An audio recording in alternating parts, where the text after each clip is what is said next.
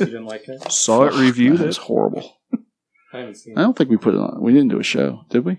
Yeah, we did. oh yeah, yeah, yeah. I couldn't wait to talk You about did it. a whole podcast about it and you don't remember. I couldn't wait to talk about it, but that doesn't mean that I like the movie. Have you? Did you like it? I haven't No, seen it, it- it's Yeah. slowly gone up in my esteem. Thinking about it. just that first scene, the title sequence? Well, and then I heard the director Tom Ford talk about that scene. I mean, he talked about the whole thing. I, You can't no, say it- anything it's more. still not a great film. Yeah, Yeah. I don't want to ruin the experience. Arguably one of the most fun movies to go watch with an audience. Yeah, the year. if you like watching audiences leave movies, right?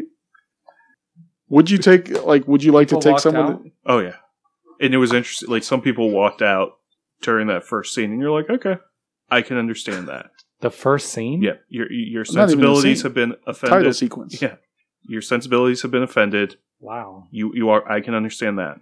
You probably get your and money then back. some then. people walked out 15 minutes in and there's a fairly dramatic suspense filled scene and i can see people going ah, i just i can't handle this and walking out we had people walking out after an hour I think what, and what- it was amazing that they could slog through the movie because that they were long. they were sold a, f- a false bill of sale, and then they realized ah, I don't want this anymore. yeah, but after an hour Yeah. you're like you just gotta get to the end I'd be interested to see what you think of it because I mean some some people respond to it. Yeah, I don't. Both sort of like I like the actors that are in it, so I did too. And I like I liked the other movie that Tom Ford did. I liked A Single Man very much. So, but I don't I don't know. I, what I've read about this movie, it doesn't. I don't. I can't figure out if I'd like it or not based on what I've read about it. It's definitely an experience. It's, it's worth seeing, but I wouldn't recommend it to anybody except maybe you. Maybe so you it was a movie that you're glad you saw, but it wasn't entertaining or enjoyable. No, not on the same level. It didn't. It didn't inspire me intellectually, but the conversation about it is Okay. interesting. i, I wanted to recommend it to my dad because it would be the ultimate gag movie too You're trying to rickroll your dad, oh yeah oh my dad would be so pissed he'd leave after the first. I don't i kind of want to be outside the theater My dad to would watch, just yeah, my dad to watch be him just storm out. oh, stupid son! What the? giving him a Leave it ticket to another movie. Here you go, Dad. Here's a ticket to Sully. All right. Uh, all right. Welcome back to the good stuff. Welcome back to the, the welcome back again. I don't know what I want to say. Are we ready to go? Yeah. You don't have to just turn it over. I can I can cut it out later. I Might want to use some of that stuff for outtakes. You never know. It's going to be a lot of outtakes. the cup runneth over. Welcome back to the good stuff. The Laugh Podcast. Top 10 episode number two. Five through number one. We're your hosts. I'm Richard Lusk. Over there is Ryan Bull. How are you, sir? Doing well. And here's our. You're doing well? Mhm. Howdy. Howdy. Howdy. And we also have our special guest, returning co host and entrepreneur, Scott Lasky. How, How are am I you, an sir? entrepreneur? Uh, I don't know. I couldn't think of what I wanted to say. What are you, the Registar? That that is There you are. true. Coming back for the third year in a row to give your top 10 list? Fourth year? Oh, maybe third, not 4 I don't know. I'm not sure. Well, if you listened to the last episode, we made quite a few mistakes about actors and movie titles, directors, things like that. But we're back here for another go at it. Truth be damned. we're going to run down our list of top movies. If you want to go through uh, your your your bottom five of your top ten, there, Mister Lasky, what did what was sure. your 10 Number 10 was Hello, my name is Doris. Number 9, Florence Foster Jenkins. Number 8, Sully.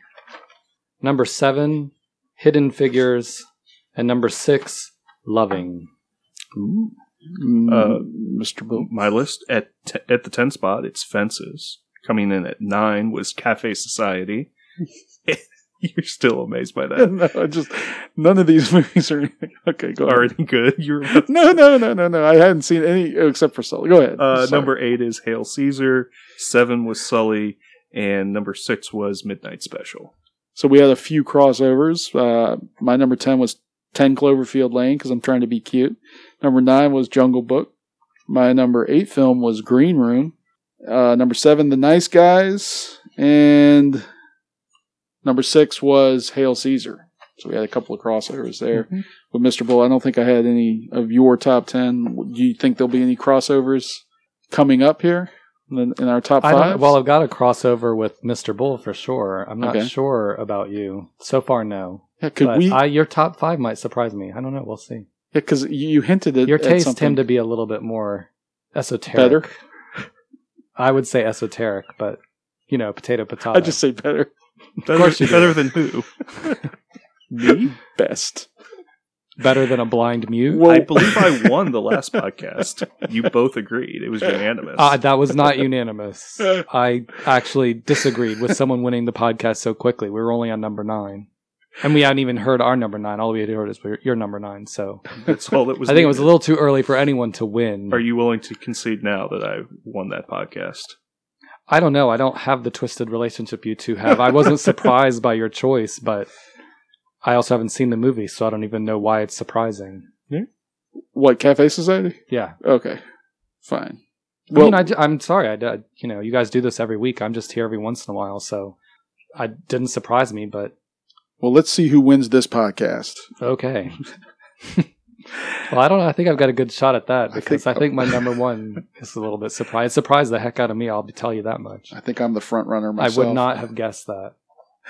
But Mr. Bull, what's your number five then? My number five is Joshy. And away we go. also esoteric. My favorite movie from the summer. Whew. Uh, yeah, J- uh, Adam Jo- Scott, right? Joshy is a micro budget film that stars Thomas Middleditch and uh, other people. You maybe lose. Uh, Nick Kroll was also in the movie. Uh, Jenny Slate. Uh, it- the movie just it, it's a comedy about a guy whose wedding gets called off abruptly, right. but he still goes and has his bachelor party weekend. Uh, it's a funny movie. There's some serious drama. It just it worked for me. I loved it. I tried to get you to watch it. You I watched half of it. No, I didn't refuse. I watched half Um, of it. I was so big on the film and my growing appreciation for Nick Kroll that we reviewed another micro budget film later that year, uh, My Blind Brother. Better we- movie. Much better movie. Uh, you just lost the podcast, and so just- Bl- Blind Brother, depending on the time of day, could be in my top 10. Mhm. I, I really enjoyed that movie as well. But Joshy, man, fantastic film. I wish more people had seen it, including Mr. Lasky. I wonder what uh, Mr. Lasky would think. It's just this weird independent comedy that has sort of dark overtones. Uh, again, there's some pocket drama element to it where, I mean, because it's a micro budget or a small budget, they don't go, you know, in the really wide directions. Uh, They don't film any scenes at like the Taj Mahal. or- no, no, no, White no, House. no, no. Uh, mostly in bedrooms and, uh, yeah, this little cabin, but the movie just works for whatever reason. It speaks. To me. It to was me. released this year. It, I saw it this Yeah. year. It came out, yeah, I believe this summer. It's not on the list of eligible. it's one of those independent. I don't think they Yeah. put it in a lot of theaters. Uh, it was uh, video on demand, is how I saw it. Oh, one of okay. these movies that uh, what it may be hundred and fifty thousand dollar budget, something like mm-hmm. that. Something you know they they just get together with their friends and they make a movie and and it appeals to an audience of at least one. I, I think there's also something. It they're playing characters who are about my age and kind of that transition from Right. young adulthood into becoming more serious and settling down. So When do you think you might start that transition? I don't know. My wife is waiting for that day. Jenny Slate is quickly becoming one of my favorite uh, actresses.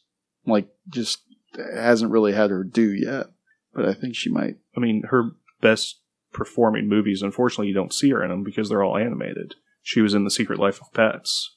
She was uh, the female dog. Right, but she was also last year. She did uh, uh, Curious Child or what? Uh, Yeah, Something- Serious Child. Is that it? Yeah.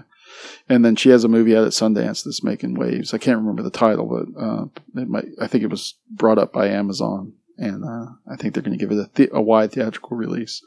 So, um, not Girl Fight, something like that. But uh, yeah, so Jenny Slate was also in My Blind Brother. If if you wanted to see that movie, Joshy, or My Blind Brother, my recommendation would be My Blind Brother. But having seen only one of the two movies. No, I saw half of Joshy. I saw enough to know not to recommend it. Wow, you weren't gripped within the first two minutes of that film? I mean, I might have had the grips. all right, all right, fine, fine. Well, speaking of old people, only an old person would talk about the grips. Look, I, so I could star in one of your movies. Is that what you're trying to say? I think so. right. I think yeah. I think Well, next young- year you're going to be on my list. The story of Richard Lusk. Well, young whipper, grips. young whippersnapper, what's your number five movie? Well, this is a crossover moment. Uh, my number five is Fences. Um, I don't. I'm not going to spend a lot of time talking about it since Ryan's already talked about it. Other than um, when I was reading some of the reviews of the film, um, someone uh, in their review mentioned it was the African American answer to Willy Loman in Death of a Salesman, which I thought was an intriguing idea, and I think probably pretty apt.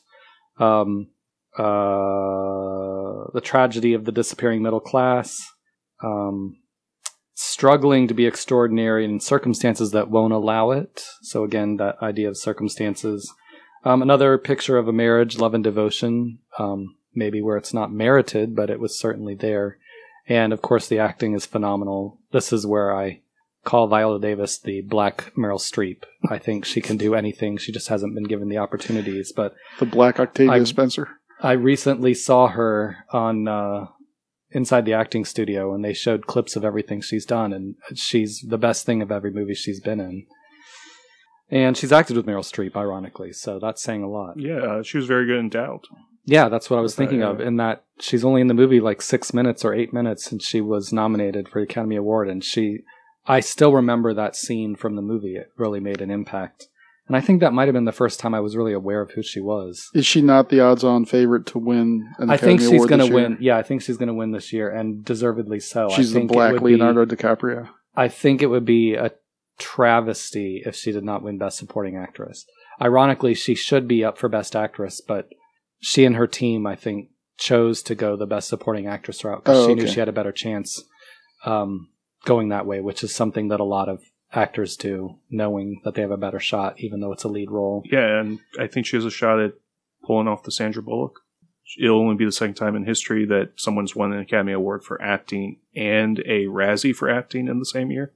I believe she's Oh, she get a Razzie for? Uh, ensemble for Suicide Squad, Gotcha. even though she is the best part of that Uh, movie. Technically, yeah. Come Well, on, she's doesn't part of the deserve- cast. if they're giving it to the ensemble, she can't Yeah. escape it. But Did yeah, she- she's that she didn't deserve a Razzie for that. They haven't awarded the Razzies yet, have they? The movie Not is so yet. bad. I think it's the day before Yeah. the Oscars. Probably though, uh, Batman v Superman's going to sweep. Yeah, it seems that it would. so. That would make sense since it was my least favorite movie I saw last year. It Except- was number 37 out of 37 for me personally. Except they might do that just so that they could have Octavia Spencer at. You know, maybe she'll go and show up and take the award. All right. What's your number five, Lusk? Number five is going to be a little bit of a surprise, I think, for you. And uh, Like mine have been surprises for you. no, I think you know that I like this movie, but I don't. I think that you'll be surprised to find out how much it's grown in my estimation. And it's the only movie that I've seen recently that made my top 10. Most of the other movies, uh, you know, I was waiting until January to see movies that had uh, finally made it to our area. But this is 19, uh, this is Martin Scorsese's take on the 1966 novel called Silence. Oh, you saw it? Yes, I I'm did. dying to see it. Well, I'm dying to you might it. just die because it's not. I think they're going to pull it out of theaters. Uh, I, there might be you might be able to see it over in Norfolk, but I know it's not going to. It's not around any, here. Uh, Well, no, it was released last weekend, I think, and Yeah. already they're only playing it at 10 o'clock at night, period. That's Yeah. it. Like it's already halfway out the door. I think it's worth it for someone like you to see it uh, because, I mean, I, I think you'll enjoy it and I think you'll love it. But I'm not. I'm not sure that anybody like I, I don't know who else I could recommend it toward. Uh, maybe maybe our other sometime co-host Scanlon because it deals with issues of man's place in the world uh, against their idea or concept of God. So it's, it's got this huge grappling of uh, where we stand in relation to our religious beliefs, and it sort of discusses the nature of piety and hypocrisy and uh, how it's it's an interesting subplot or a, a sub theme in it about how much human beings actually have control over God as much as God controls them, and that that's sort of how it's woven its way into my psyche. I find out, uh, I find that since I've seen it, since I've seen it, I've been thinking about it more than probably any of these other movies. Uh, it's not the easiest thing to sit through. There's a lot of gore and not necessarily gore. None of it's gratuitous, but there is some really intense sequences of physical, uh, not violence and um, torture that would put a lot of people off. I think there's one scene in particular.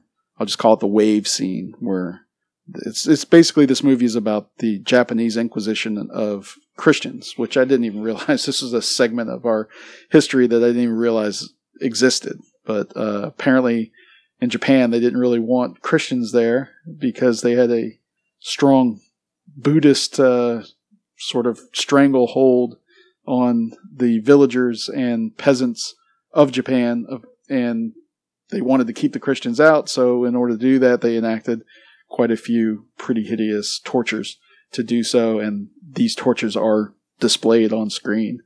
Uh, the wave scene in particular involves intense physical uh, acting, like kind of like The Revenant. So, for me, the sort of juxtaposition of this beautiful island setting and the the way that we exist in this world and sort of interact with nature and the hideousness of humans sort of interacting with themselves was is what compels me, and I keep going back to it.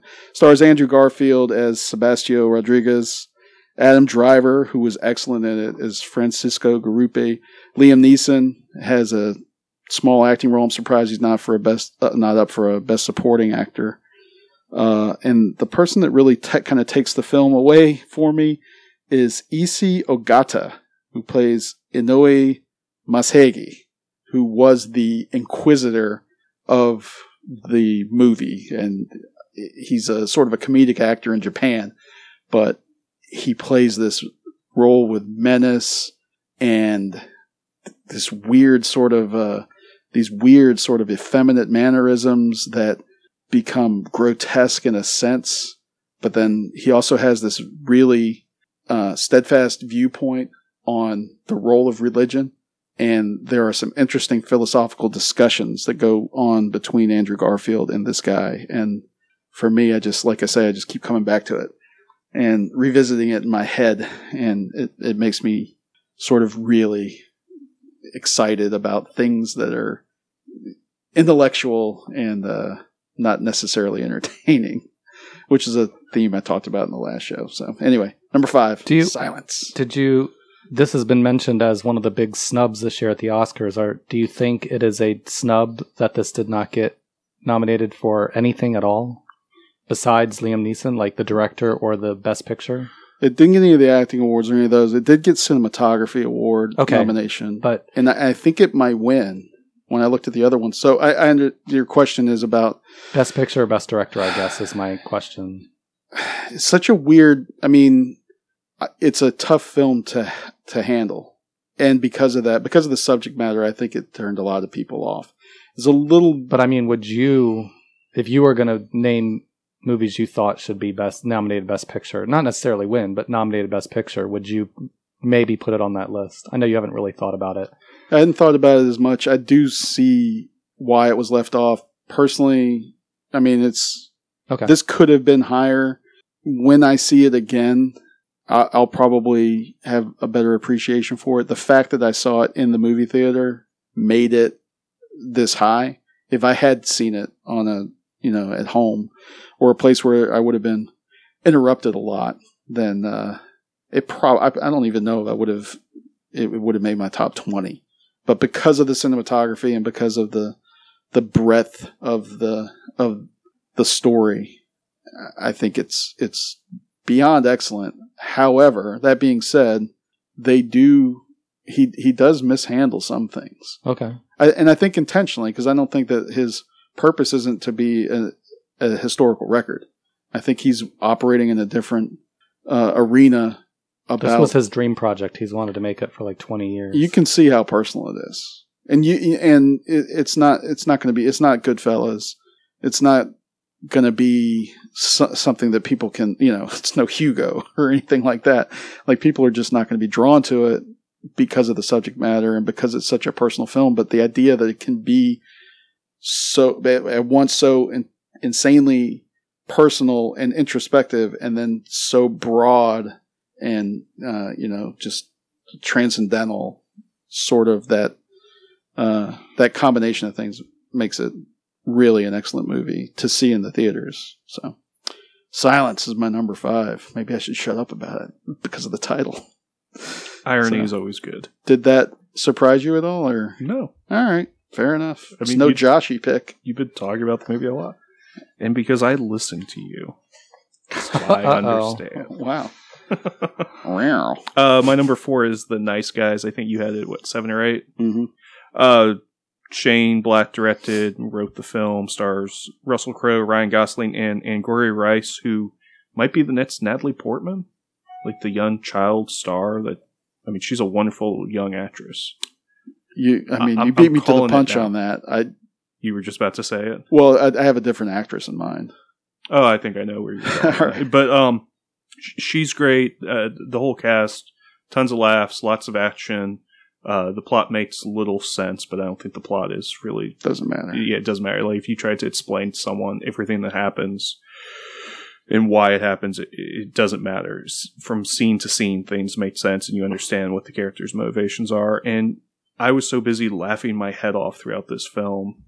I was just so happy, and I'd been having a bad day, and I was frustrated. So, so to sit down on a Friday afternoon and watch this film, uh, it was a very enjoyable experience. I wish more people had gone to the theaters and seen this.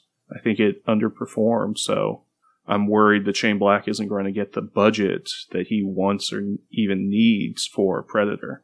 But hopefully, Oh. people realize just how talented this guy is, and eventually, he's going to get his due. I thought you were one. You were worried that it wouldn't be a sequel because I mean it's set up for a sequel, and I want to see these people in another movie. yeah, I don't know that it'll get a sequel. It did underperform. Phew. It came and went pretty quickly. And I don't know if we need a sequel. I, I, I No, I want because then we would also need a sequel to Kiss Kiss Bang Bang. no, but well, uh, I definitely want to see Russell Crowe and Ryan Gosling team in- up again. Yeah, and their interactions and behaviors. May it doesn't have to be a sequel to this movie, but a, another movie, another vehicle with them in it, Mhm. where Russell Crowe lets Ryan Gosling have the spotlight in the movie. I mean, Russell Crowe takes a back seat. He's a supporting actor in this role, and the fact that he's able to do that, p- sort of put his big ego in check, makes it a better movie. I think. He still gets his share of laughs, but he also doesn't come off as the buffoon. That, Right, he's the straight man. And I, and I think, but that's what he wants. I, I think. All right. So anyway, I, I really liked it. It's my four pick. Um, I'm surprised how many comedies are coming up here at the end of my list because I didn't think it was that funny of a year, but apparently I'm wrong. So uh, the the first of ma- or the second, I'm sorry, of many comedies to come. Oh, wow. Yeah. Fair enough. All right. My number four pick. My number four pick is another religious movie The Witch, also known as The Vitch. Uh, actually, one of these movies that came out in 2015, but I saw it in 2016. I'm not really sure where it fits because it'll never be nominated for anything, but it is a uh, sort of a historical period picture, supernatural, psychological horror movie the horror part is the least Im- the the least important part of the movie, but it is the pretty much the only thing that uh, sort of inspired the marketing for it. So a whole lot of audiences or a whole lot of people went to go see this movie. It was actually, I mean, it made forty million, so pretty good hit for this guy, um, Robert Eggers, in his directorial debut quite a few people went to see it, but quite a few people probably disappointed with it because it's so weird and sort of twisted. It sort of turns in on itself. This stars uh, Ralph Ineson as William, uh, Kate Dickie stars as Catherine, uh, young Harvey Scrimshaw as Caleb, and Charlie the goat stars as Black Phillip. actor of the year uh, for this movie. But the person that I was thinking of that is the next Natalie Portman is young Anya Taylor Joy, who plays Thomasin. Probably this is the best acting debut I think uh, by a young female actress since Natalie Portman in The Professional. And there's she, her star is about to shine. This girl is going is going to go places. She's most recently was in uh, Split. Split, and then there was a movie. Oh, Morgan. She was also in Morgan earlier this year. She had three movies that came out this year, and I think The Witch is the best of them. I saw all three. She is uh, the best part of Split. She's excellent. This has stuck with me as I mean longer than Silence because I saw it earlier in the year. I think came out in maybe March, Mhm. late February. It's insanely original, and um, I just I, I don't know. I anything I say about it in terms of plot is c- could tend into spoiler territory, but it's basically about a young girl uh, who's in a Puritan family who encounters the forces of evil in the woods, and they leave uh, when they sort of get ostracized by their Puritan community. They have this isolated Yeah, farm. they get ostracized because their family feels that the Puritans are being a little too loose with their morals. yeah, yeah. They think that the Puritans are too loose. And that they're not going to be. They're not going to be uh, subjugated to this uh, non-puritanical, this weird puritanical uh, sort of uh, secularist secularist approach in 1588 or whatever, or probably later than that. 1630s. 16, yeah, 1630s. Uh, I, I wish I could talk more about the ending, but there's a reference there. There there is some something that happens in the end. There's a quick line of dialogue. I saw it recently on Netflix, and again, and there's a there's a small line of dialogue at the end that makes you question the choices of the character and whether or not you, we are able to control ourselves and to control our intentions towards good or evil. There's like this balance between good and evil. And there's that struggle. We're always sort of somewhere in between. And young Anya Taylor Joy's Thomasin is, uh, is sort of on that balance or that teeter totter. And something happens. And I, I didn't notice it the first time I watched it, but there's a line of dialogue that suggests that maybe she's not as in control as, as it seemed at first glance. So, The Witch is my number four movie of the year. Strong. I think it was the best horror movie that came out. Yeah, but I don't, I don't think it was that scary. It's just It was the best. I mean, it was Creepy. Yeah, I mean, supernatural. yeah, Uh, also, the best Really trailer of the year. yeah, If you go watch The Witch, uh, the Black Phillip cut, yeah. but They make sure you've seen the movie first. right. So, not bad. Uh, what's your number four, Lasky?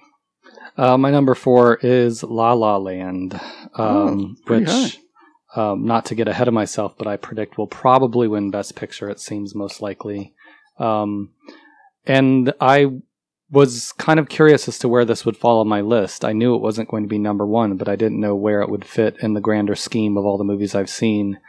Um, I had mixed feelings about it um, going in and even during the film.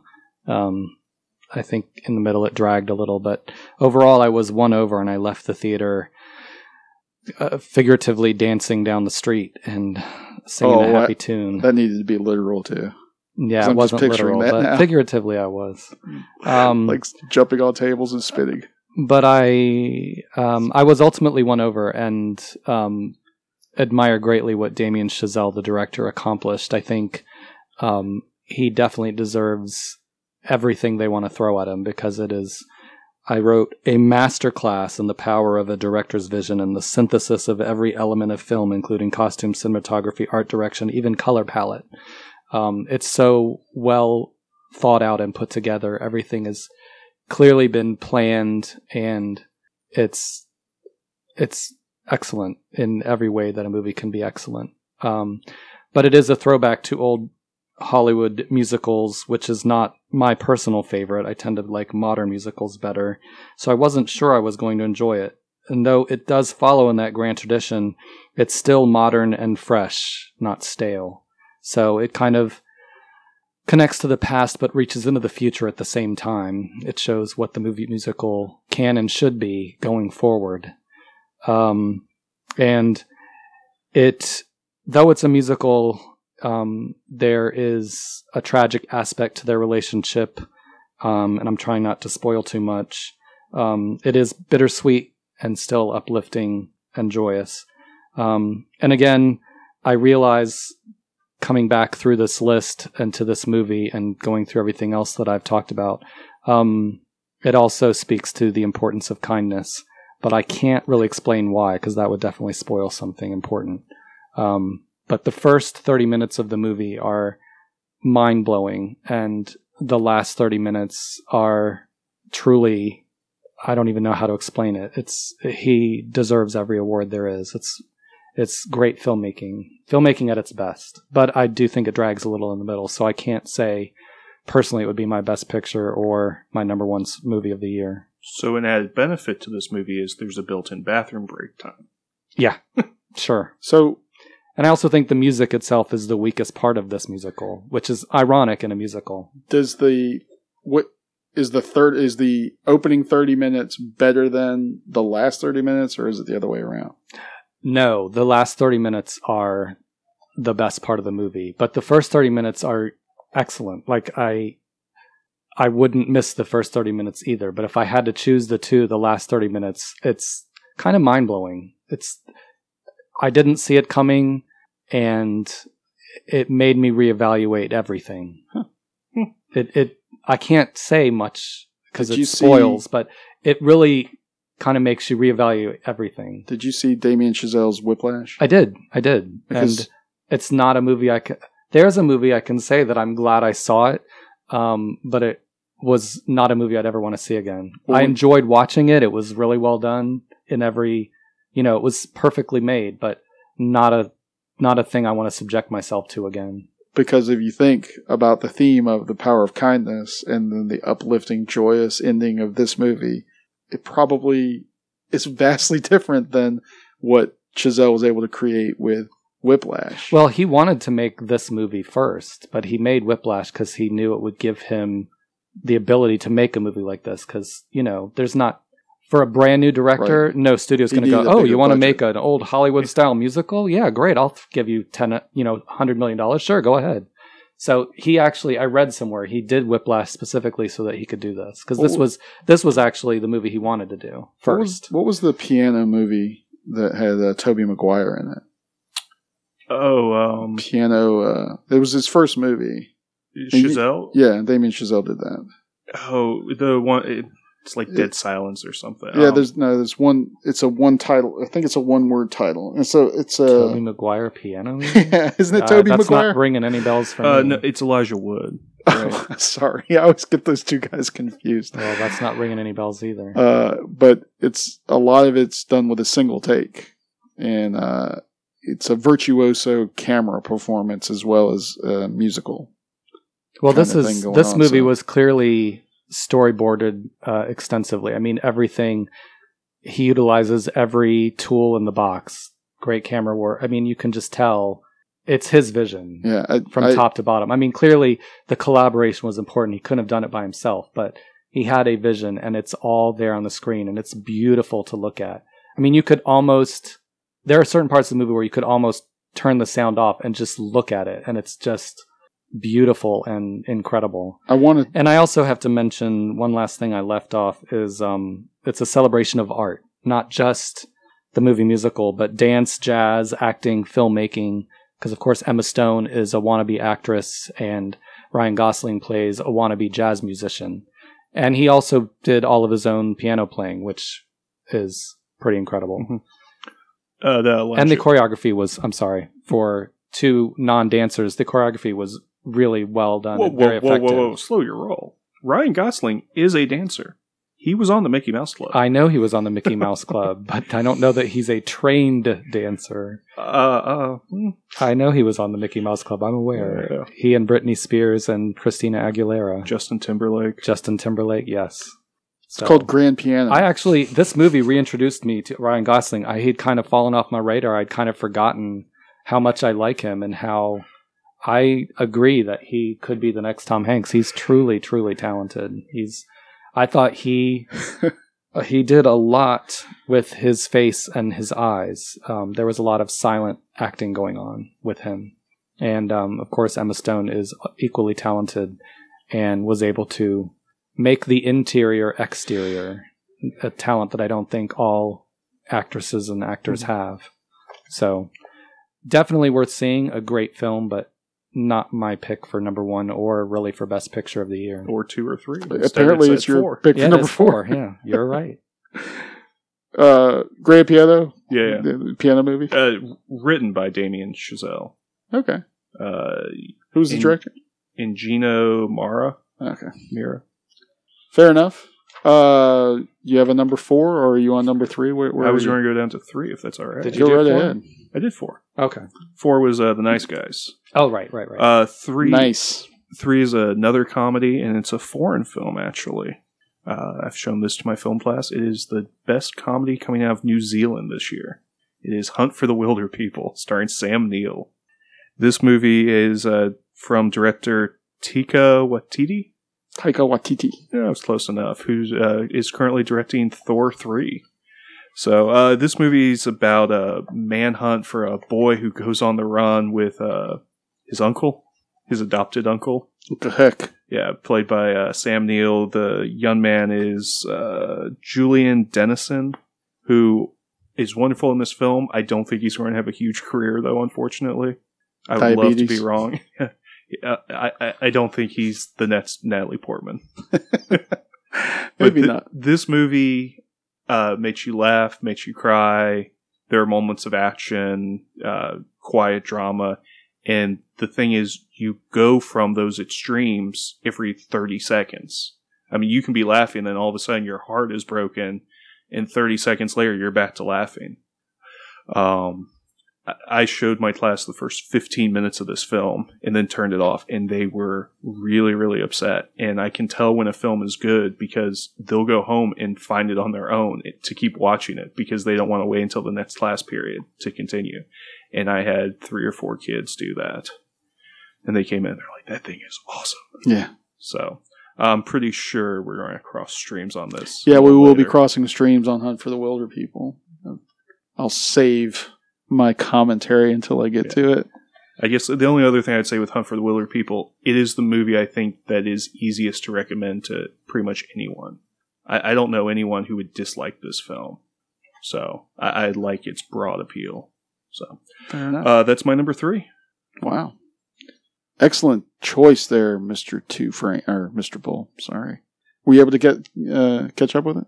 I did not watch it. No, I watched Tickled, and I kind of forgot that I have it, so I have not watched it. Sorry. Um, you're number three, but I guess maybe now I should, Mr. Lusk. Um, this one surprised me a little bit, and I don't know what you two will think about it. I have a pretty good idea what you'll think about it, Mister Lusk. Um, but out of all the movies that I saw this year, the 37 movies that I watched, um, this one came in at number three Captain America Civil War. Um, I think it's without a doubt the best superhero ma- movie made so far. Um, it successfully brings together a huge cast of different superheroes and acknowledges their unique individuality while exploring the complicated relationships that result from bringing them together. I also think this movie actually has something to say beyond just special effects and CGI.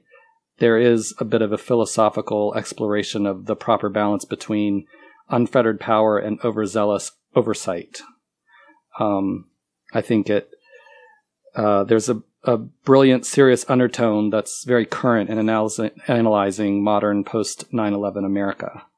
But of course, it's also enormously entertaining. It was funny and thrilling, with just enough gravitas and intelligence to elevate it above a typical superhero movie. I found it a fantastic synthesis of intelligent filmmaking craft and corporate branding, um, business and art, if you will.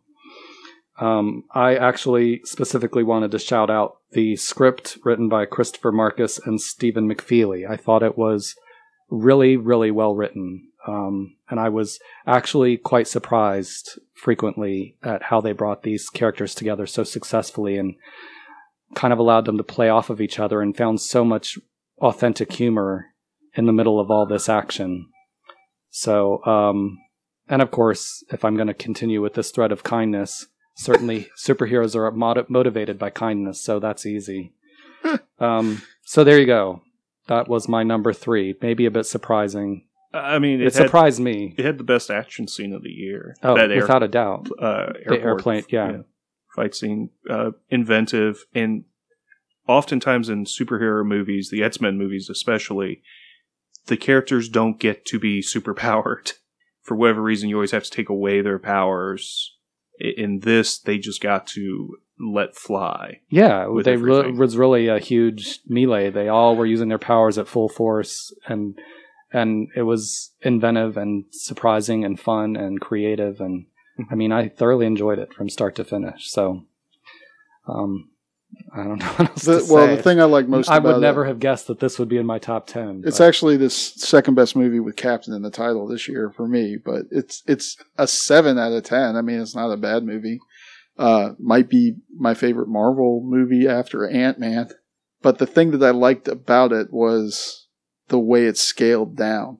So even though it was probably a little too long, I liked how it got down to that mano y mano at the end instead of the big, huge action. You know, the fate of the world rests on our hands uh, and on this one battle, which is what, you know, this, it's just a worn out trope.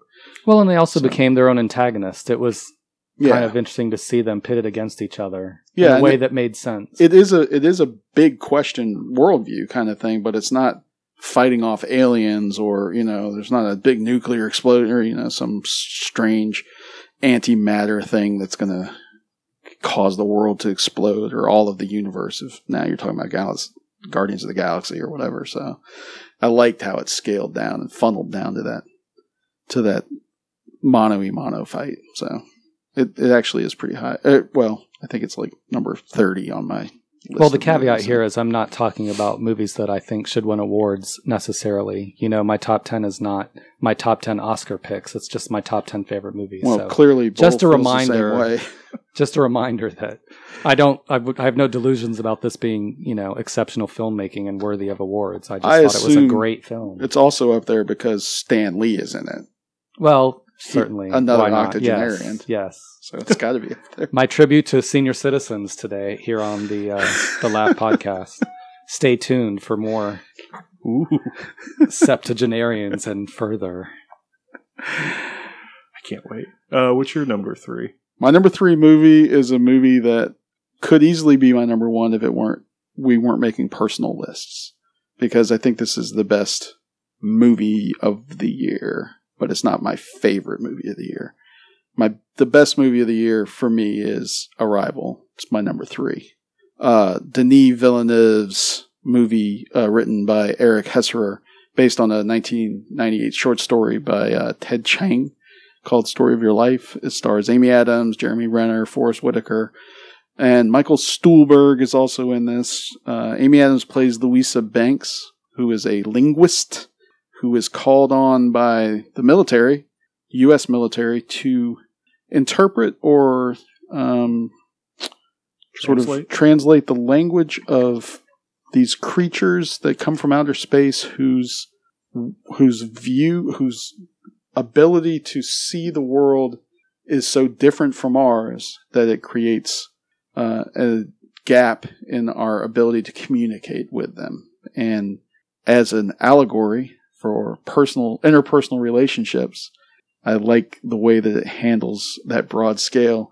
But you could also say that, I mean, basically any problem that you have with anybody's almost always boils down to communication. So the way that it deals with our ability to solve problems, communicate with each other, and see the world through someone else's point of view uh, is probably what elevates this movie on a on a psychological, intellectual level. But then it also has these great visuals. They do a lot, a lot with depth of focus because there are things just on the edges of our understanding. And as the movie progresses, you kind of see how those things that aren't necessarily clear come into focus. And I thought it was Amy Adams' best movie. ever as an actress, and she wasn't nominated for an acting award. This movie required one's full attention, unlike most movies that you see, which you can kind of like, you know, come back to it here and there. Uh, the last movie I could think of that was on the same level was Inception. And those kinds of movies come around only every very few years, you know, maybe three or four years. You might have a movie of this level of elevation. So this was my number three movie of the year, Arrival. It like- arrives here at number three. Just outside my top 10, but This was literally number 11 for me. yeah, yeah if I see it again, I, I could definitely see it going up. Uh, and I like Denis Villeneuve. Uh, last year, he had our top movie, I believe, with Sicario. Mhm. And I mean, he's a very talented filmmaker. I'm glad that he's finally starting to get his due. He's not directing the sequel because he's involved in. They're they're making a direct sequel to that movie, Sicario. Hmm. He is doing a ter- not Terminator, uh, Blade Runner, Mhm. twenty forty nine. Oh, yeah, with Ryan Gosling. so he can't direct the other movie. But if he brings that same sensibility to this movie, and they don't go big action route with Blade Runner, because that that movie could go either way. It's a very thoughtful science fiction in the realm of like Alien. Well, Blade But Runner wasn't. No, Blade Runner wasn't, but it Blade Runner ran that ran. It could be on that razor's Oh, yeah, I edge. know. I know. They could. Certainly, Hollywood has a tendency to want to make it. if they don't, if he's able to to have his vision on the screen, I think it's it's going to be one of my top movies next year. Uh, I don't know if you saw Double. Was it Double? No, uh, or Enemy. Enemy, yeah. So I haven't yeah. seen Enemy. I've seen all the other ones. because that brings another that movie or this movie Arrival brings another element of understanding to the movie Enemy, which may just be serendipity. It, it may have been some sort of focus or some there's there's a visual thing that happens in Enemy that ties in with this movie and uh it made that movie better. So this movie Arrival made Enemy better, which is a movie that not a lot of people really liked. I, I kind of liked. it, are you talking about is Enemy recent or is this from a long time ago? Uh, it came out last year. Got a really limited release. It's Jake Gyllenhaal playing two roles. He plays sort of like a doppelganger of himself, okay. but there's also this weird atmospheric thing going on, and um, I don't want to spoil too much of it, but it has a visual connection to Arrival, which again, that might just be coincidence. I, I don't know, but either way, I, I thought it elevated that movie and made me think of Arrival in a different way. So that's my number three. I like it. Uh, so now we're up to the silver medalists. Yes, you are correct. All right, It's sad. put a put a thing in that because my dad just called here, so I'll just edit this out. But when he called, I answered, and I heard him in the background going, "Richard, Richard, Richard." So So 49 minutes in. sorry, he gets very That's confused. All right. Hey, I'm in the middle of a podcast here, so sorry about that. Yeah. Is that just plain, or is it like some sort of clear flavor? Plain. Oh, okay. I mean, sometimes I do. Uh, where are you guys going? I'm just addicted to carbonated water. Red For a Robin. while, I was drinking those flavored seltzers All right. they sell. Uh, I'll at try. store. I'll definitely There's try. no sugar. It's just seltzer with a little bit of All right. flavor. Like the LaCroix. Yeah, yeah. Uh, it's okay. I doing got my those for a fence up this morning, and I'm over here Yeah, those aren't bad. podcasting. Um, so The Kroger brand stuff's a lot cheaper, and I think it's. Oh yeah, better. no, I was doing. I wasn't always doing Okay, LaCroix. bye. I would do off brands or the store brands. Like I wasn't that sorry. picky. It was to me. It's about the flavor, not the brand. Like I don't like lemon or lime, but I like. Um, I like grapefruit. What flavor did I really like? And I drank a lot of. coconut mm That smelled like suntan lotion. I couldn't drink it. tastes like it too. It's delicious. No. But I think Kroger has the best lotion store. is delicious. Yeah, you've never drank it. Mhm. Weird. Yeah. So delicious. That's the best secret ingredient for a, a Sorry. pina colada. Little suntan lotion. Squirt. Then it's really redolent of the beach. Redolent. Woo. You've been reading a dictionary. What's going on? I don't know why people are surprised I have a vocabulary. I, I'm not surprised Ed does the at same all. thing when I pull out a big word. He's like, "Wow, Come on, like man. you know, I can."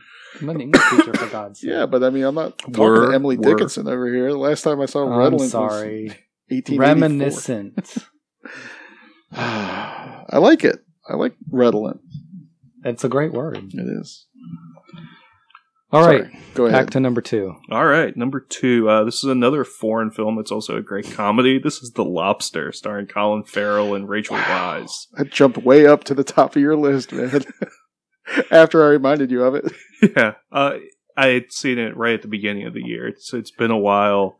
Uh, this movie is a science fiction film.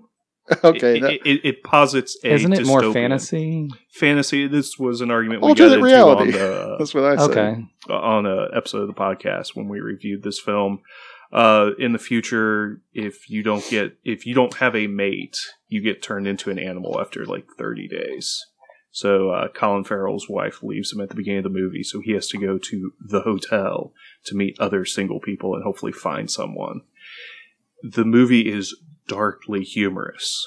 There is a scene with John C. Reilly and a toaster that I laughed and laughed through and then felt like a horrible person for laughing, and it made me laugh some more.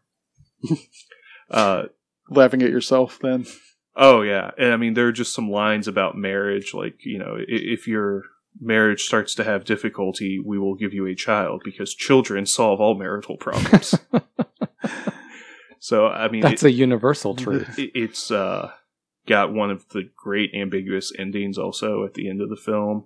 And I know it was on the podcast, but I think right after we saw the film, we probably argued about the ending for 45 minutes. Yeah, it's got a lot to talk about. So uh, I always like the the beer movies where you know after a film's done you want to discuss them. And this one there is a ton to discuss. Um, it is an oddball film. It's not for everyone, but if you like dark comedies, this is up there, and people should go and see this film. So The Lobster at number two. Was did, did you see the lobster? I haven't seen it. I've read about it. I know. I mean, I know of it and what it's about, but I haven't actually seen it myself. So, um, again, I don't know. Well, I haven't really been on Netflix. I don't know that I've had the opportunity, but Yeah, I I've been. I've really Netflix. been off Netflix and Amazon and all that. I've been doing a lot of TV, like you said earlier. Yeah, uh, Lusk for years has been trying to get me to watch uh, the director Yorgos Lantham. His- Yorgos Lanthimos. his his other films and for whatever reason I haven't gotten around to it but after seeing The Lobster I, I definitely want to check out more stuff from this director because he's got sensibilities that line up with my own apparently After seeing the lobster last February, I now want to see these other movies that Richard tells me I've, are I've good. been busy yeah, they're they're good movies again to talk about, like Dogtooth. you can see that one too. Whoo, talk about disturbing. This guy has a weird wor- worldview. So, uh, wholly Yeah. original though good pick. Uh, you finished number eleven for me because I thought that you'd be talking about it, and I'm glad I reminded you of it so that you could. uh, Colin Farrell's best role in a while. yes Probably, Since I think he gained like since Ondine. Yeah, exactly. Since Ondine, Yeah, another guy that uh, makes some weird acting choices. He had the potential to be the next Tom Hanks. Oh, he yeah, he had the potential to be and almost anyone in Hollywood, but uh, kind of self-destruct tendencies. I think. So I think he's on his way back up, though. I yeah, think well, he's been through rehab or whatever. I don't know. if the Lobster is any indication, got to look for more out of Colin Farrell. Well, he was also in Fantastic Beasts and Where to Find Them this year. Yeah, that's one I didn't catch up with. Is that on your list? No, Oh, okay. I'm just saying. I think he's on his way back up. Like Yeah, he's he's finding his place again, and I think he, I think he could reach his full potential actually, because he's kind of, you know, excellent. being able to be in a movie like that and be in a big, huge Harry Potter movie. You know, Mhm. you're definitely on someone's radar. All right, number two for you. My number two um, would be my number one pick for movie of the year if I was thinking awards season. Um, but as far as enjoyable movies um, or favorite movies or whatever we're calling this, um, it is my number two. It is Moonlight. It is up for Best Picture at the Oscars. It's one of the three big contenders um, going up against La La Land. Um, I had read much about it. It's been praised and already won a bunch of other awards and other award circuits, and it's worthy of all of them. I thoroughly enjoyed it. It was um, uh, fascinating and touching. Um, it explores one boy's struggle to become a man and his uh, struggle as a man to heal his inner child. It kind of follows one boy from childhood through adolescence and into adulthood, um, and of course touches on all on all kinds of other things along the way. It's an interesting movie um, in that it's very lyrical and poetic. There's a lot of um, a lot of silence and imagery. Um, the I think the script is somewhat sparse. I don't think there's tons of dialogue in many scenes, um, especially the first, the youngest boy who plays the main character, who's simply referred to as Little. They, we don't even learn his name until the middle of the movie. Um, uh, he doesn't actually say a whole lot. Everything's through his eyes and through his viewpoint, and so we're focused on his expression, his face. Um, so as I said, it, it touches on a variety of different things family, both positive and negative, um, the complexities of the con- contradictory nature of human beings. I thought it was blisteringly realistic exploration of so- sexuality and homosexuality within the difficult circumstance of adolescence. Uh, it also touches on bullying, drug abuse and addiction, and abusive relationships. And yet it comes back to my continuing thread of the beauty of the effects of kindness. um, despite the uh, somewhat tragic circumstances of the life that the he's subjected to that he has to grow up in, uh, he is shown kindness by a variety of different people along the way that um, help him in his growth as a human being. Um, I also think, in retrospect and reflection on this list, and the more I've thought about the movie after seeing it, um, it also talks about uh, the idea that appearances can be deceiving, that um, it's easy to judge other people when you haven't lived their lives. Um, I think it would be very easy to see a person like him at any stage in his life and make pre- have preconceived ideas about who he is, and this movie kind of makes a case for you have no idea.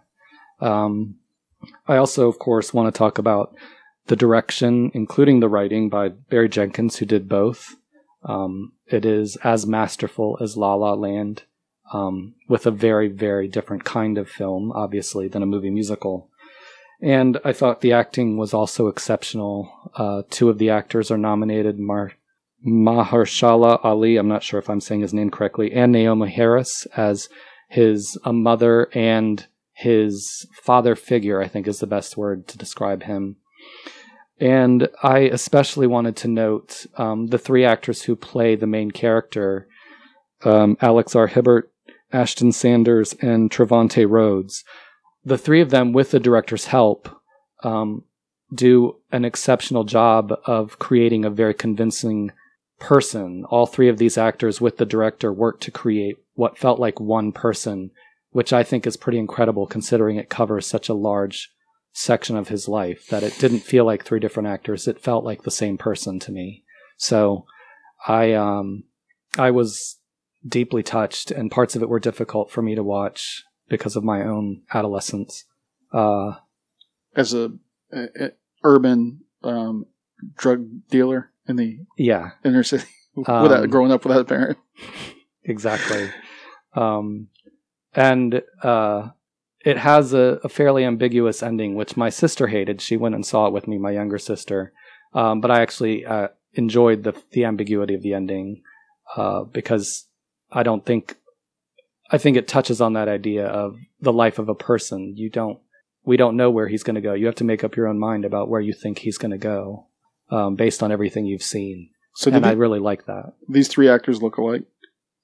Um, no, not really. Uh, you can look at them on, you can Google them on yeah, the internet. Um, I, I don't think they necessarily. I mean, I think there's maybe enough of a resemblance, but I, I really think it's the acting, and there are some, there are some facial expressions and gestures that kind of recur. Hmm. Like that's why I credit the director. I think right. he worked with the actors to kind of, you know, we're going to make this character, and he kind of has some gestures or facial expressions that just keep showing up over and over again. So there's a um, stare um, that the character uses. Yeah, yeah. Doesn't want to give anything away. Yeah. Um, yeah, it, it's boyhood on a time crunch. Well, and it's if, it's if also seventeen years to just keep. Well, don't back. say boyhood if you expect me to watch it. No, no, not at all. That's a horrible movie. Not at all. It's not a, it's not. It is not a good. It is not a good movie. I, I agree with a lot of what Lasky said. I, I thought though the relationship, the the love relationship, didn't work for me. A lot of the other stuff, I thought um, the kid struggles with all pretty much all the adults in his life. I thought that stuff was real good cinematography, and I, I enjoyed the silence. Like we don't need to over talk these scenes because, and I think that makes them come off as much more realistic. Sometimes the most important conversations in your life are four or five sentences. So they talk like real people talk. Then that's one of the things I hate about movies is the way that it's stylized There, language. and there's one monologue that um, Juan gives about his childhood in Jamaica, and that came off. That was a little long. screenwritery. Yeah, but apparently the director Barry Jenkins, he said there's a lot of autobiographical stuff in here. Um, his own mother can't watch the film. Like she's tried a couple times to go and watch it, and she can't bring herself to do that. Yeah, guilt.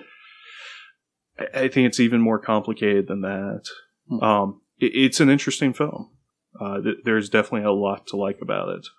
Well, I would say about the love relationship, um, I think relationships between children are strange and messy and don't always make sense. And, you know, they met as young kids and they were both confused about their sexuality as kids. And even in a, as adults, they're still somewhat confused by their sexuality. So I think, Mhm. I think that relationship made sense in its own way because they, there's a, a theory about um, there's kind of a delayed adolescence for many people who grow up as homosexuals because they don't get to have the same kind of normal adolescence that that heterosexual children get to. Yeah, So- th- that's not what bothered me. It's that middle section. There are a bunch of events that take place in like less than 24 hours. It feels, and that I went, eh, that's just not working. Okay. You know that that part was so fast. Where Right, right. I get the first saying. half, now. they're good at jumping around. So it's and you- plot and you more f- than Yeah, but I you, get what you're you saying. feel that time is passing. You understand that these relationships have developed over time. Well, he's trying to fit a lot into a little two-hour movie. Like I see what you're saying now. It does kind of, yeah, that makes sense. I wasn't sure what you were talking about, but I get it now. excellent. Well, my number two movie is a very different movie. Probably. it's not necessarily an action movie though, and it is kind of deep and thoughtful. I really enjoyed this year Hell or High Water. Hell or High Water is uh, probably the best western. That I we've think it's up for best picture, isn't it? It is. Yeah, It should be. Uh, sure Jeff. Bridges should be up for an acting award is. too if he's not. he is. Uh, it's, It's, it's like his twenty thousandth nomination or something. I don't know if he'll win. I think actually is Mahershala Ali the best supporting actor or best actor? Best supporting. He'll win that. He should probably win that. I like I said, I haven't looked at the. I haven't really studied that list I- I- enough to make those decisions. But That's my that's my pick probably. But we'll we'll, we'll get into the yeah, that's another podcast. Yeah, that's I've jumped, I, I'm sorry, I've talked too much about the Oscars here. Um, this is a Western heist crime sort of neo. I don't know really how to categorize it except for it's just good. it fits into the good genre of movies. It was uh, written by Taylor Sheridan, and the script was on the blacklist for a while. It was the number one movie in 2012. It's about two brothers who carry out some bank robberies to save their ranch in a way, and uh, that's the that's sort of the A plot. The two brothers are played by Chris Pine and Ben Foster, Toby and Tanner Howard, and then the B plot is the guy who's chasing them, Jeff Bridges, and his partner Gil Birmingham plays Alberto Parker.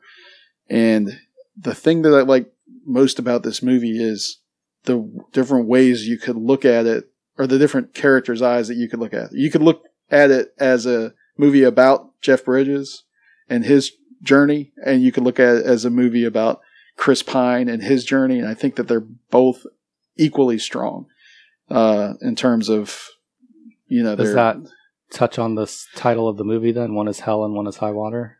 Well, Just curious. Yeah, I. I guess haven't so. I, I I'm haven't really it. sure.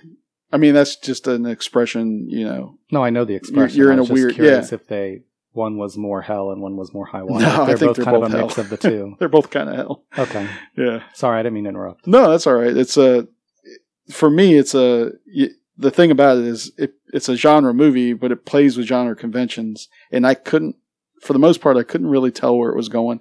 There was one part at, towards the end where I was like, "Mm, whatever, made it a little bit lesser than what it might have been otherwise. But uh, for me, there's there's nothing better than watching a pretty good chase film where the the the main character, the guy who's doing the chasing, is sort of trying to noodle things out and go about it procedurally, and then maybe his his thought process just doesn't match up, but he's still sort of relentlessly searching for this thing. He's like a dog with a bone, and uh, just there was a there was a, rea- a realism to it. Uh, I think Katy Mixon's role in it as the uh, I think an uh, waiter or waitress in one of these small diners probably is one of the best supporting little small scenes that that there's lines of dialogue in it where you kind of see her struggles as well without really even going into her character it's just like flavoring in this uh this grandiose meal that is hell or high water so i was really into this movie It was my number one pick. oh all So, right yeah. way to go Wow. Bury the lead. Well, I was going to let him talk. Um, no, I, I agree. This movie has a wonderful cast, and you know, you talked about Katy uh, Mixon, and she's arguably the second best waitress in this film. yeah the other Uh, waitress there- there's another real one. Where are you not having? That's one of the best comedic scenes of the year, and um, I thought the action was all very well done. Uh, tons of suspense, though that's not a surprise because this film, like you said, was written by Taylor Sheridan, who wrote Sicario, that we both loved last year. Um, I think I'm always going to love westerns, and I'm glad that we're finding ways to make a modern western. In a lot of ways, this is a spiritual successor to No Country for Old Men, and would play wonderful as a double feature with that. So, um, and I mean that's how I've described it to people, so that they kind of get an understanding. Uh, also, I thought Ben Foster was fantastic, and I thought he was a horrible actor after seeing him in uh, Warcraft earlier this year.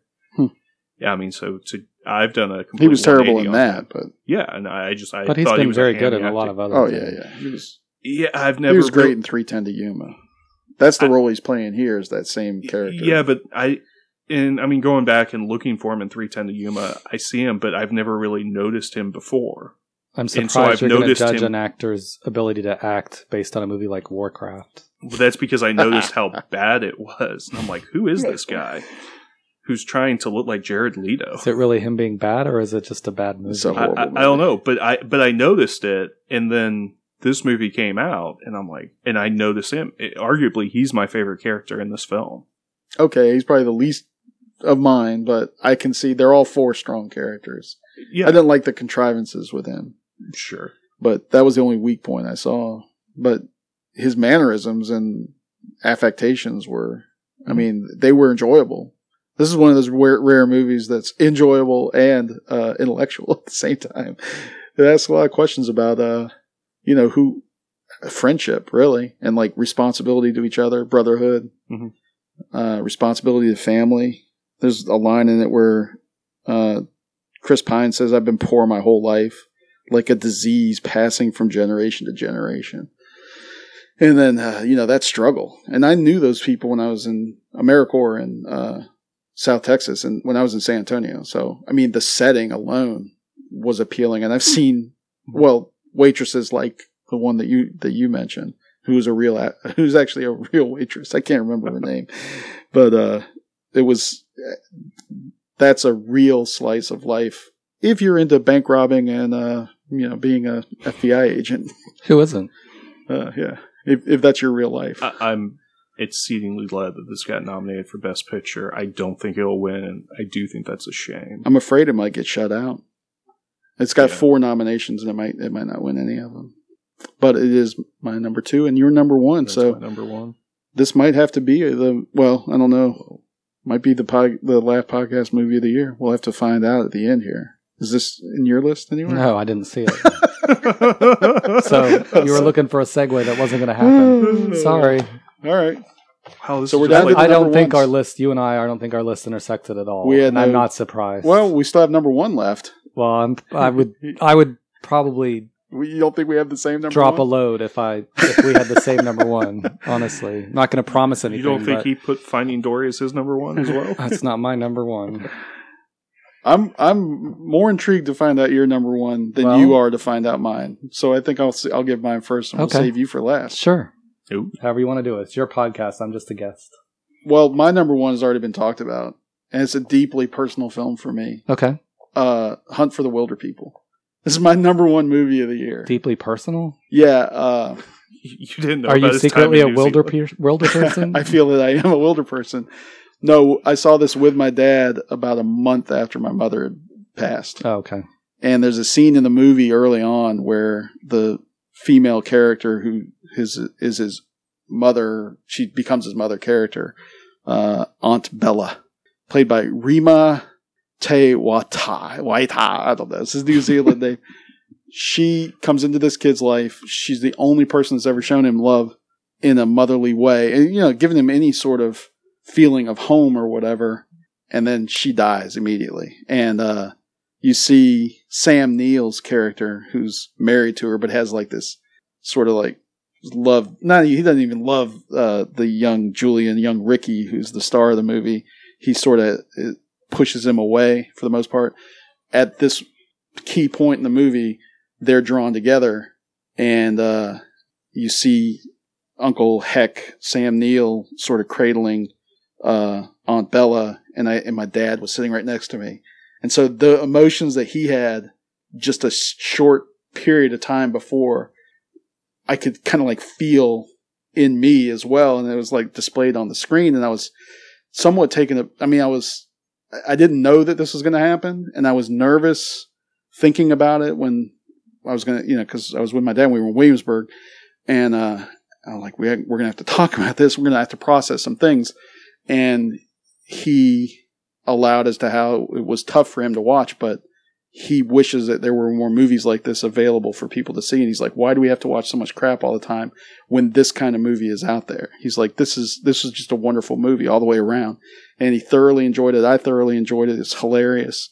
It's also very moving. And then it allowed me to process a lot of my feelings that I sort of suppressed because I'm, I mean, unless it's an animal getting hurt or injured, I don't really have a personal connection with movies at all. Like human beings in movies because they're they don't really behave in any kind of way that seems realistic to me. But here, although there's a heightened reality going on here, it was able to display the full range of emotions with um, you know loss and grief, and then moving on and uh, you know fighting through the rest of your life, and then you have to make connections with people if you want to have a strong connection and you're just going to let the world take over, then fine. But if you if you're going to actually move through this world, you're going to have to make connections with other people. And I don't know, there were all those sub themes that were playing out, and then just insane amounts of uh, just humor that like I think it's sort of like along the lines of um oh uh for me uh the the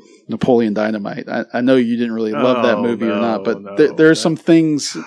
I'm just saying that there were some things in it with the heightened reality part where uh, some of the dialogue comes off as just funny to me, and I, I don't know if it'd be funny to everybody, but I I, don't mean, I know. agree with it's you. the slightly off kilter worldview. Just to compare this to Napoleon Dynamite and to get that stank on this film is Nah, that's just a good wrong.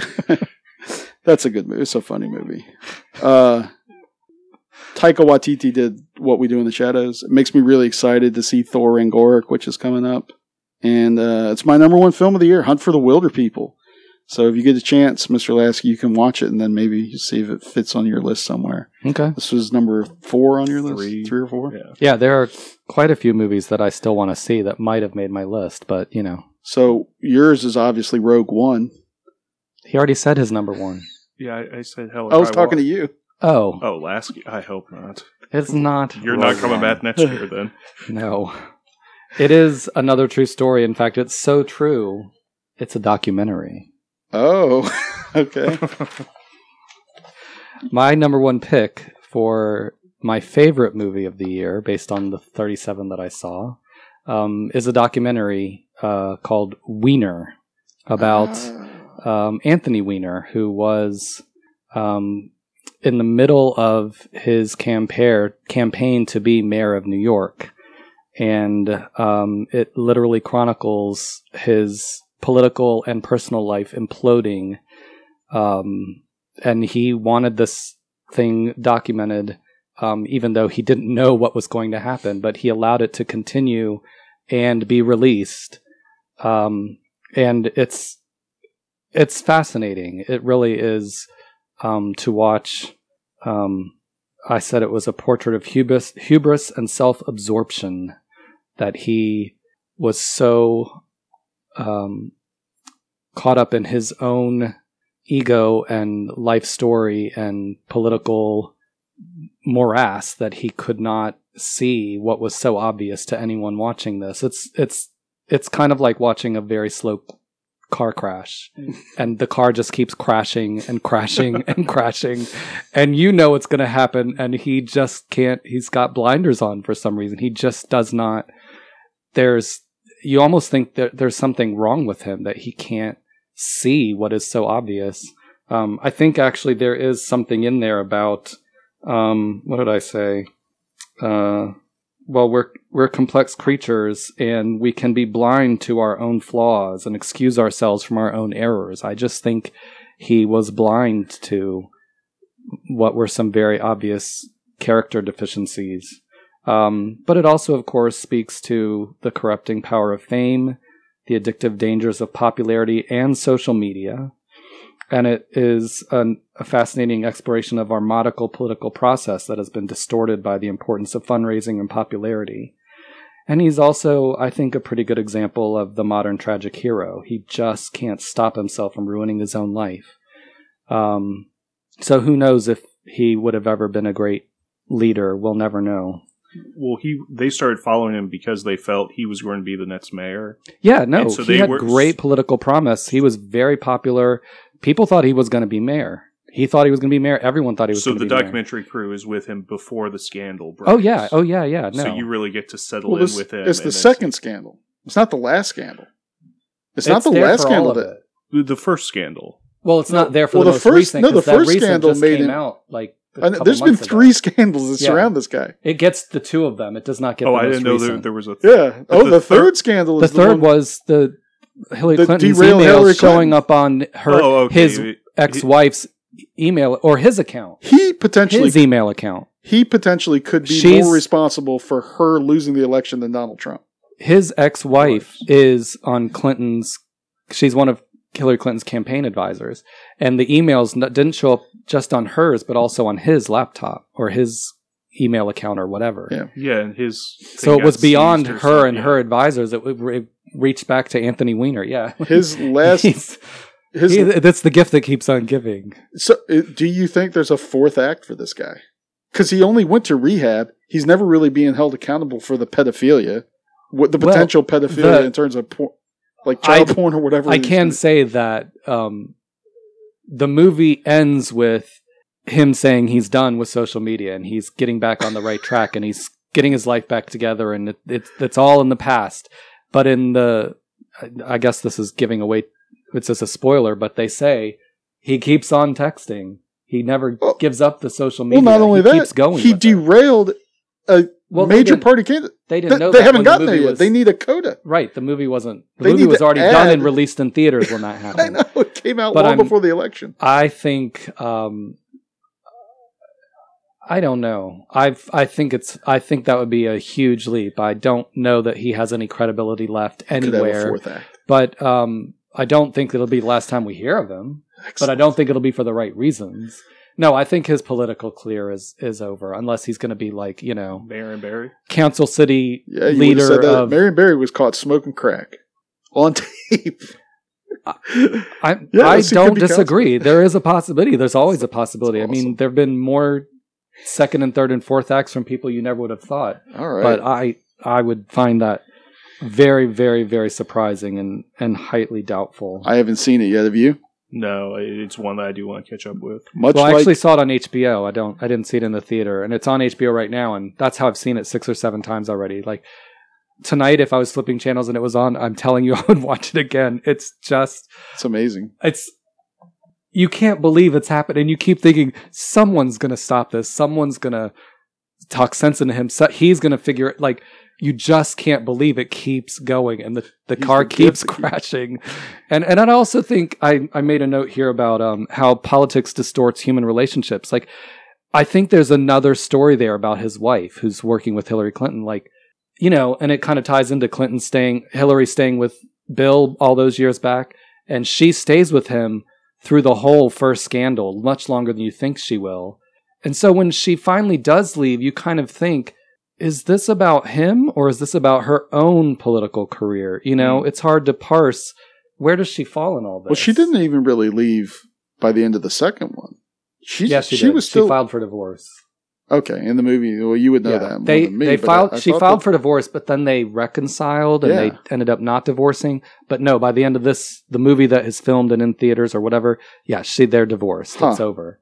But it, she stayed in it so long, you kind of wonder: is this woman crazy? Does she really, really love him that much? Or you know, it's there. There's fascinating scenes of the two of them where she's in the background and you you actually are watching her, not him. Like what is going through her mind and you can there's this tension that you can almost see it's like clouds that follow them like because he's talking to the camera he's you know she doesn't really participate in the actual documentary other than of course she's always there and she's in the background but she doesn't talk a lot you know they don't mm-hmm. do lots of interviews with her but you constantly see her and you're just like it's i'm telling you it's it's i could watch it 10 more times well, women wear their emotions a lot more easily. she's kind of unreadable though you can't Well, I, I, couldn't thinking figure her out. I kept looking and, you know, facial expressions and, you know, obviously she's irritated and angry, but That's what I mean. she's still there. Like,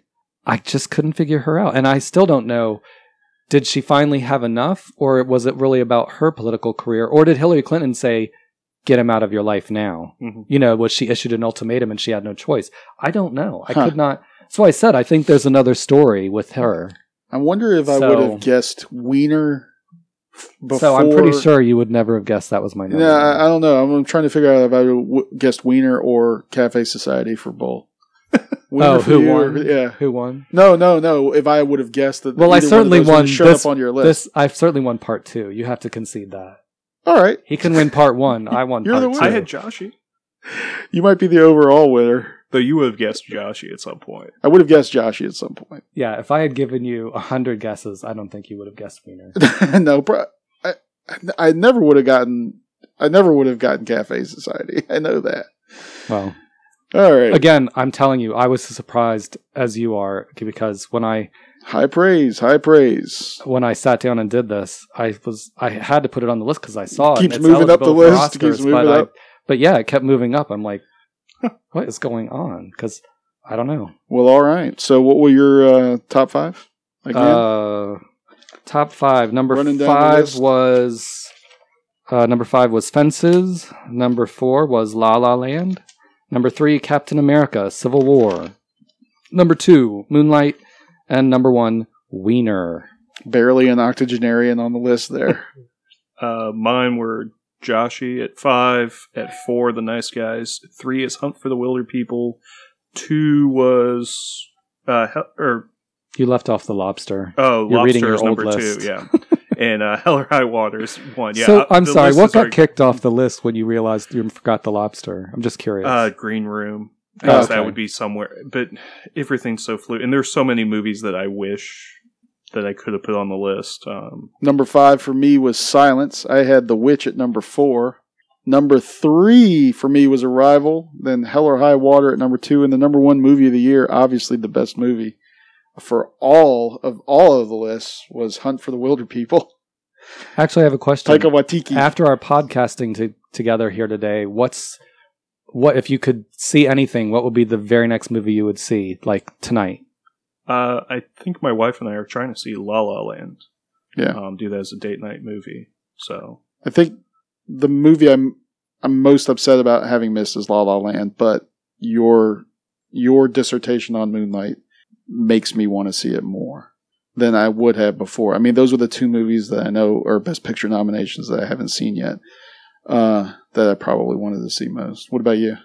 Oh well, it's probably Hunt for the Wilderpeople. All right. Not So, Cafe I can't promise I'm seeing it tonight because I actually have plans to go out with a friend, but um, I think that'll probably be the next thing I see. Well, all right. But yeah, I'm. I don't know about Hell or High Water. I'm sure it's good, and you know I'm not a Western fan, Yeah. so. I don't know if I actually see it.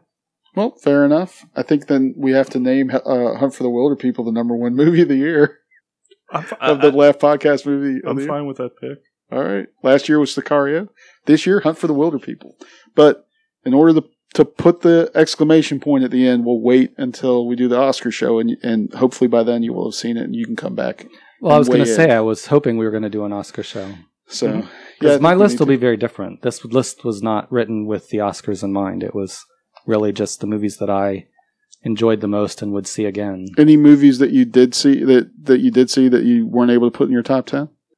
Like you you wanted to mention. Well, one, Arrival was one number movie. eleven. If I was going to mention one movie, One movie that we haven't talked about yet. oh, that we haven't talked about yet. Yeah, that was in your top Uh, twenty, Top twenty. Mr. Bull. The Bronze. Okay, well that was in the top five because there's a big. was that uh, this year? Yeah.